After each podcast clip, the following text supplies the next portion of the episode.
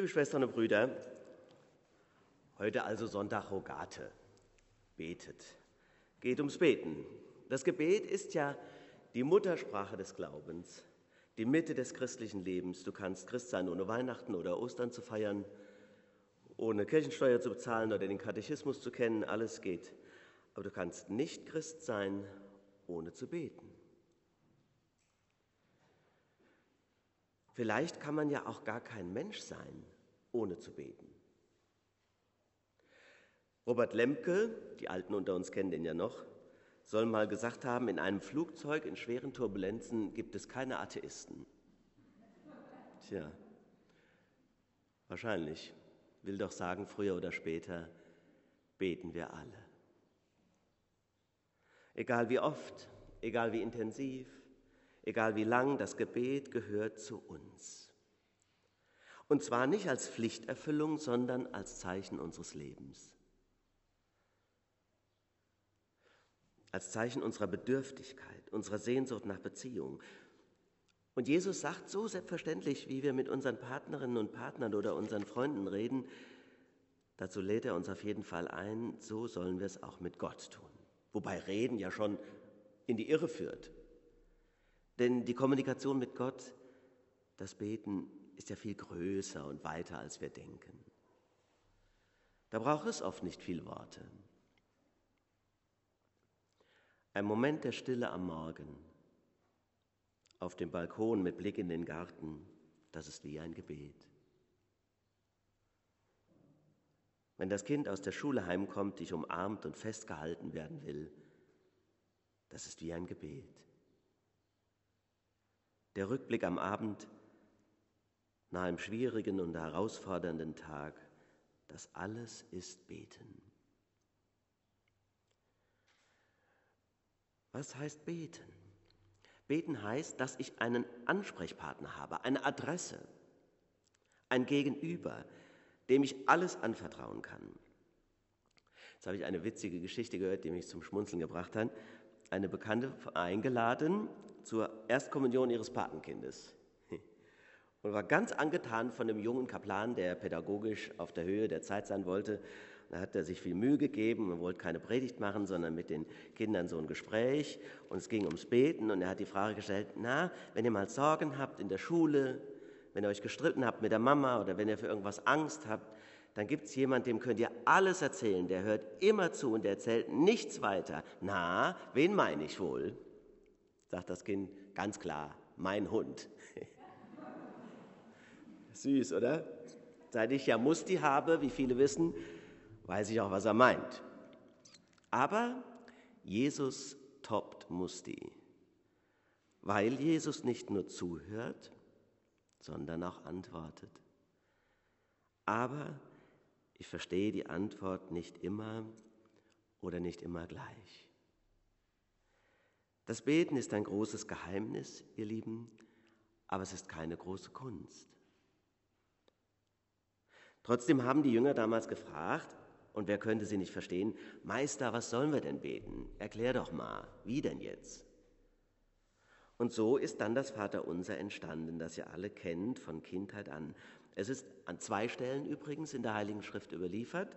Wir haben die eine gehört, bei Lukas gibt auch noch die bei Matthäus in der Mitte der Bergpredigt.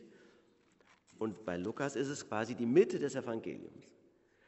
Das Vaterunser bei Lukas ist etwas kürzer. Wenn ihr genau zugehört habt, ihr gemerkt, oh, da fehlen doch bekannte Sätze. Und daraus schließen die Exegeten, weil es kürzer ist, könnte die ursprüngliche Fassung sein. Weil ja der Mensch immer die Gewohnheit hat, eins noch draufzusetzen. Sieben Bitten kennt das Vaterunser nach der Anrede. Drei beziehen sich auf Gott selbst, die anderen nehmen unsere eigenen Bedürfnisse in den Blick. Das Vaterunser verbindet uns mit Jesus, aber es erwähnt ihn nicht. Und das ist interessant, weil dadurch das Vaterunser zu einem Gebet wird, das uns mit allen Menschen verbinden kann. Vor allem auch mit unseren jüdischen Geschwistern. Wir können es gemeinsam beten. Eigentlich meine ich sogar mit allen Religionen. Auf jeden Fall aber verbindet es natürlich die gesamte Christenheit weltweit, über alle Jahrhunderte und Kontinente und Konfessionen hinweg. Das Vaterunser, meine ich, ist deswegen so besonders, weil es alles umfasst, was unser Leben ausmacht. Es passt immer. Am Sterbebett oder an der Goldhochzeit, auf der Intensivstation oder vor der Klassenarbeit. In einer ängstlich durchwachten Nacht passt es genauso wie nach dem berauschenden Date mit der ersten Freundin. Ich kann mir keine Lebenssituation vorstellen, wo diese Worte nicht beruhigen könnten, Kraft schenken, Orientierung geben, Halt vermitteln. Unser ganzes Leben bringen wir im Vater unser vor Gott. Das ist das Besondere. Deswegen will ich es gerne mit euch beten. Jetzt, Abschnitt für Abschnitt. Beten in der Predigt, auch mal was Neues. So gehen wir das Vaterunser einmal durch. Man kann es natürlich, das wisst ihr, in einer Predigt unmöglich vollkommen erfassen, betrachten oder analysieren. Vielleicht gibt es ja ein paar wenige Aspekte, die uns ja eine Perspektive öffnen oder beim nächsten Beten ein paar Ideen geben, was es alles bedeuten könnte. Lasst es uns so machen, immer wenn ich sage, lasst uns beten, und dann sage ich einen kleinen Teil vom Vater unser, und dann wiederholt ihr den. Also lasst uns beten, Vater unser im Himmel. Tja, Vater unser im Himmel. Was will das sagen? Immer wieder staunten die Menschen, dass Jesus erlaubt hat, Gott als Vater anzusprechen. Was er damit sagen will, dürfte uns allen klar sein. Weil Gott uns liebt, sollen wir von ihm wie von einem guten Vater denken. An anderer Stelle sagt Jesus sogar Abba, das Aramäischen heißt Papa. So ganz zärtlich, liebevolle Anrede. Und da wird es noch deutlicher, was er will. Jetzt haben wir aber längst, und das ist auch gut so, die Gender-Debatte im Kopf und wissen um die Problematik solch geschlechtsspezifischer Anreden. Nicht alle haben positive Assoziationen, wenn sie an ihren Vater denken. Aber es ist ja ganz selbstverständlich und klar, es ist ja nur ein Bild, ein Versuch, um Gott nahe zu kommen. Gott ist für uns selbstverständlich auch Mutter oder Bruder und Schwester oder Freund oder was auch immer. Und vor allem auch wieder, egal was dir jetzt einfällt, ganz anders, als du gerade dachtest. Größer, weiter, umfassender, geheimnisvoll. Und dieses Geheimnis wird gewahrt. Warum wird es gewahrt? Weil es, in dem, weil es eben nämlich dann heißt, Vater unser im Himmel. Es geht eben nicht um irgendwas Irdisches. Es ist an niemand gedacht, den wir so einfach auf den Begriff bringen könnten, auch an keinen Mann und keine Person. Im Heidelberger Katechismus heißt es zu diesem Abschnitt, ihr wisst, in den Katechismen, großer, kleiner Katechismus, Heidelberger Katechismus, kann man diese Zentralstücke, Glaubensbekenntnis, Vater unser und so weiter, auch nochmal immer schön in alter Sprache nachlesen. Immer die Frage, was ist das? Dann kommt die Antwort. Mussten die Älteren unter uns noch alles bimsen und lernen. Aber hier finde ich es mal ganz interessant, denn wird diesen zwei Wörtchen im Himmel extra eine Frage gewidmet. Heißt es, warum wird hinzugefügt im Himmel? fragt der Heidelberger.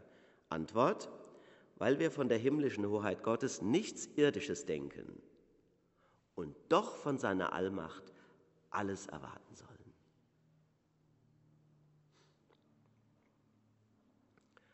Lasset uns beten, geheiligt werde dein Name. Der Gedanke von der Hoheit Gottes, wie er eben auch schon in diesen Wörtchen im Himmel ausgedrückt wird, wird hier nochmal eindringlich entfaltet, denn beides gilt. Diese große Nähe zu Gott, seine Liebe und gleichzeitig seine Unverfügbarkeit. Es gibt ja eine Rede von Gott, die sehr fromm daherkommt und zugleich seine Majestät beleidigt durch ihre Selbstgewissheit. Weil man so tut, als hätte man Gott im Griff oder neulich erst mit ihm gefrühstückt als kenne man seinen Willen oder verstünde sein Wesen. Nein, Gott bleibt fremd und unverständlich und ist zugleich doch unser Vater. Apropos noch einmal unser Vater, weil es im Lateinischen Pater Noster heißt, hat Martin Luther dieser Formulierung treu bleibend auch eben genauso übersetzt Vater unser, obwohl das eigentlich total bekloppt klingt, würden wir im normalen Leben so ja nie sagen. Wir würden eher sagen unser Vater Und genauso beten übrigens auch die Reformierten. Aber das ist nicht das Entscheidende, ob jetzt unser Vater oder Vater unser. Wichtig ist, dass wir nicht beten, mein Vater im Himmel. Warum beten wir eigentlich nicht so? Ich bete doch allein und persönlich. Ihr Lieben, meines Erachtens ist das deshalb so, weil wir mit dem Vater unser immer mit vielen Schwestern und Brüdern vor Gott stehen. Nie allein, auch wenn wir das noch so verzweifelt denken. Selbst wenn du nachts um halb drei nicht schlafen kannst und unter Tränen ein Vater unser sprichst, kannst du sicher sein, dass in genau dieser Sekunde Tausende an anderen Orten dieser Erde die gleichen Worte mit dir beten.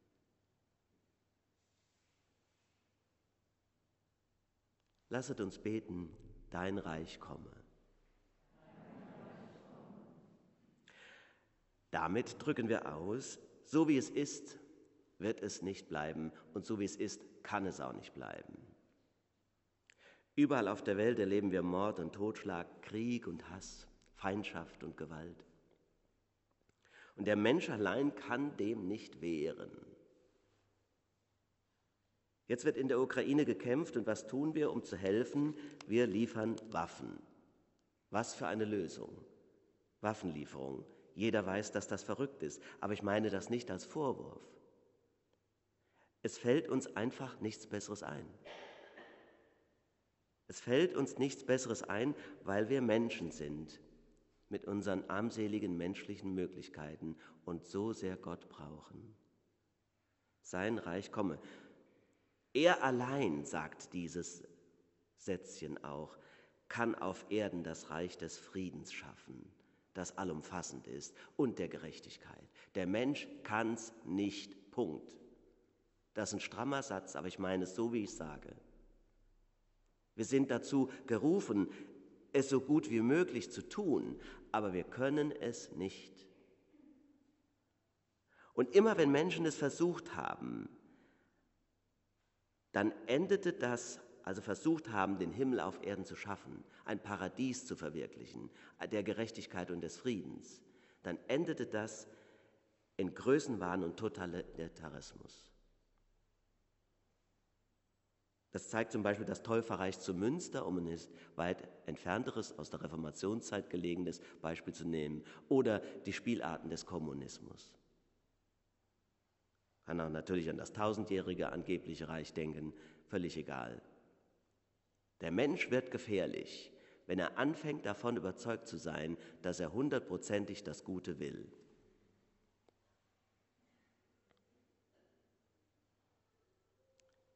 Lasset uns beten, dein Wille geschehe. Das ist sicher mit Abstand die schwierigste Bitte des Vaterunsers. Mit dieser Bitte treten wir an die Seite Jesu im Garten Gethsemane. Wir geben unseren eigenen Willen aus der Hand und vertrauen uns mit Haut und Haaren Gott an. Es ist menschlich, wenn die Mutter nach dem Motorradunfall betet, mach meinen Jungen wieder gesund. Es ist menschlich, wenn die Schülerin bittet, lass mich in Mathe eine Vier schreiben, wenigstens eine Vier. Es ist menschlich, wenn der Mann betet, hilf mir, meine Ehe zu retten. Aber alle diese Bitten müssen erwachsen werden. Und das ist eine ungeheuerliche, übermenschliche Herausforderung. Erwachsen werden heißt nämlich zu beten, dein Wille geschehe. In beiden Machtbereichen, im Himmel wie auf Erden. Wer es fassen kann, der fasse es. Aber das geht wahrlich nicht immer und nicht zu jeder Zeit. Lasset uns beten, unser tägliches Brot gib uns heute. Ihr Lieben, wir dürfen Gott bitten, dass wir leben können. Das ist damit gemeint. Gott will, dass wir leben, frei und ohne Angst. Mit dem täglichen Brot ist deshalb alles gemeint, was wir zum Leben brauchen. Ein Dach über dem Kopf, ein Bett zum Schlafen, Nahrung, Kleidung, Nachbarn, gute Freunde. Zum täglichen Brot gehört auch die Demokratie und der Frieden, gerechte Wirtschaftsverhältnisse und ein gesundes Klima. Wir beten aber, unser tägliches Brot gib uns heute. Wir beten nicht, unser monatliches oder jährliches Brot gib uns heute. Warum nicht? Damit wir uns nicht sicherer fühlen, weil wir vermeintlich genügend Vorräte haben und unsere eigenen Schäfchen damit nur zu gerne ins Trockene bringen. Das ist die Herausforderung dieser Bitte. Jeden Tag neu sollst du dich auf die Gnade Gottes verlassen. Bonhoeffer hat das auch mal so schön in Worte gefasst. Gott, Gott, gibt uns alles, was wir brauchen, aber er gibt uns das nicht im Voraus, damit wir uns nicht zu so sehr auf uns selbst, sondern ganz auf ihn verlassen. Unser tägliches Brot gib uns heute.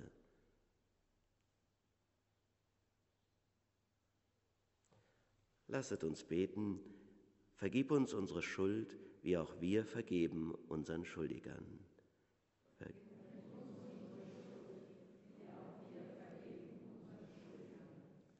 Viele denken ja, schuld sind immer nur die anderen. Sie halten es schlichtweg nicht für möglich, dass sie auch selbst Dreck am Stecken haben. Und in Wirklichkeit sind wir alle Sünder. Sind wir uns alle selbst am nächsten, würden wir erbleichen, wenn wir eine Sekunde lang unsere eigene Schuld erkennen würden. In jedem Gottesdienst, nicht immer so schön wie heute mit dem Chor, aber doch in jedem Gottesdienst singen wir das Kyrie, weil wir Vergebung brauchen. Wir leben aus der Gnade, deshalb sollen wir auch gnädig sein, mit uns, vor allem aber mit den anderen. Erst die Gnade macht uns frei. Hart und unbarmherzig sind alle, die nichts von ihrer eigenen Schuld verstanden haben. Schenke uns Gott dass wir unsere eigene Bedürftigkeit erkennen, dann erst werden wir zu liebenswerten Menschen.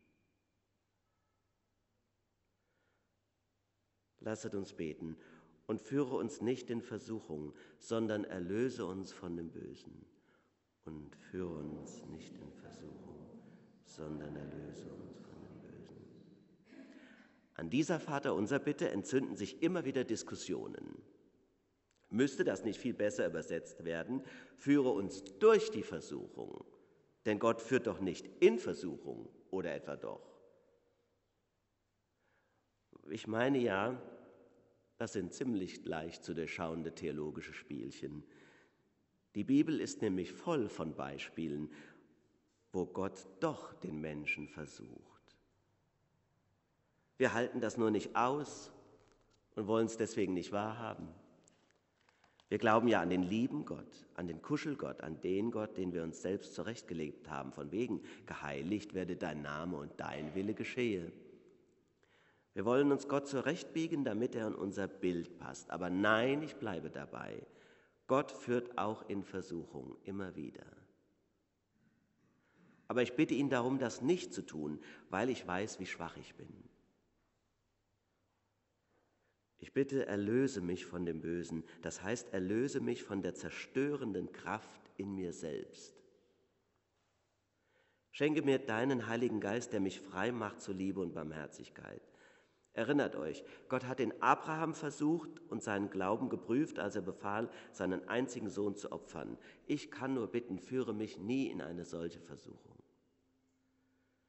Erinnert euch, Gott hat den Hiob versucht und seinen Glauben geprüft, als er ihm Frau, Kinder, Reichtum und Gesundheit nahm. Ich bin nicht Hiob, ich würde Gott und meinen Glauben verraten und verlieren. Deshalb bitte ich, führe mich nicht in Versuchung. Erinnert euch, Gott hat Jesus versucht in der Wüste. Die Steine sollen zu Brot werden. Alle Macht und alle Herrlichkeit wollte der Teufel ihm geben. Aber Jesus blieb standhaft. Ich bin nicht Jesus. Deshalb bitte ich, führe mich nicht in Versuchung. Lasset uns beten, denn dein ist das Reich und die Kraft und die Herrlichkeit in Ewigkeit. Amen. Dein ist das Reich und die Kraft und die Herrlichkeit in Ewigkeit. Amen. Das ist die sogenannte Schlussdoxologie. Doxologie, quasi Verherrlichung. Sie fehlt bei Lukas und ist vermutlich später hinzugefügt worden. Ich mag diesen Abschluss sehr, sehr gerne, weil er so gewaltig und allumfassend ist. Er betont noch einmal, was das ganze Vaterunser eigentlich auch sagen will, nämlich ihr müsstet gar nicht so viele Worte machen, noch nicht mal so viele wie im Vaterunser sind. Eigentlich reicht es vor Gott dazustehen und zu sagen, Herr, erbarme dich meiner. Denn du bist Anfang und Ziel heute und morgen, Quelle und Ende. Es ist kein Wort auf meiner Zunge, das du, Herr, nicht schon wüsstest. Lehre uns beten, Herr, lehre uns zuzuhören und auf dich zu vertrauen. Lehre uns, dich zu loben und zu preisen. Denn dein ist das Reich und die Kraft und die Herrlichkeit in Ewigkeit.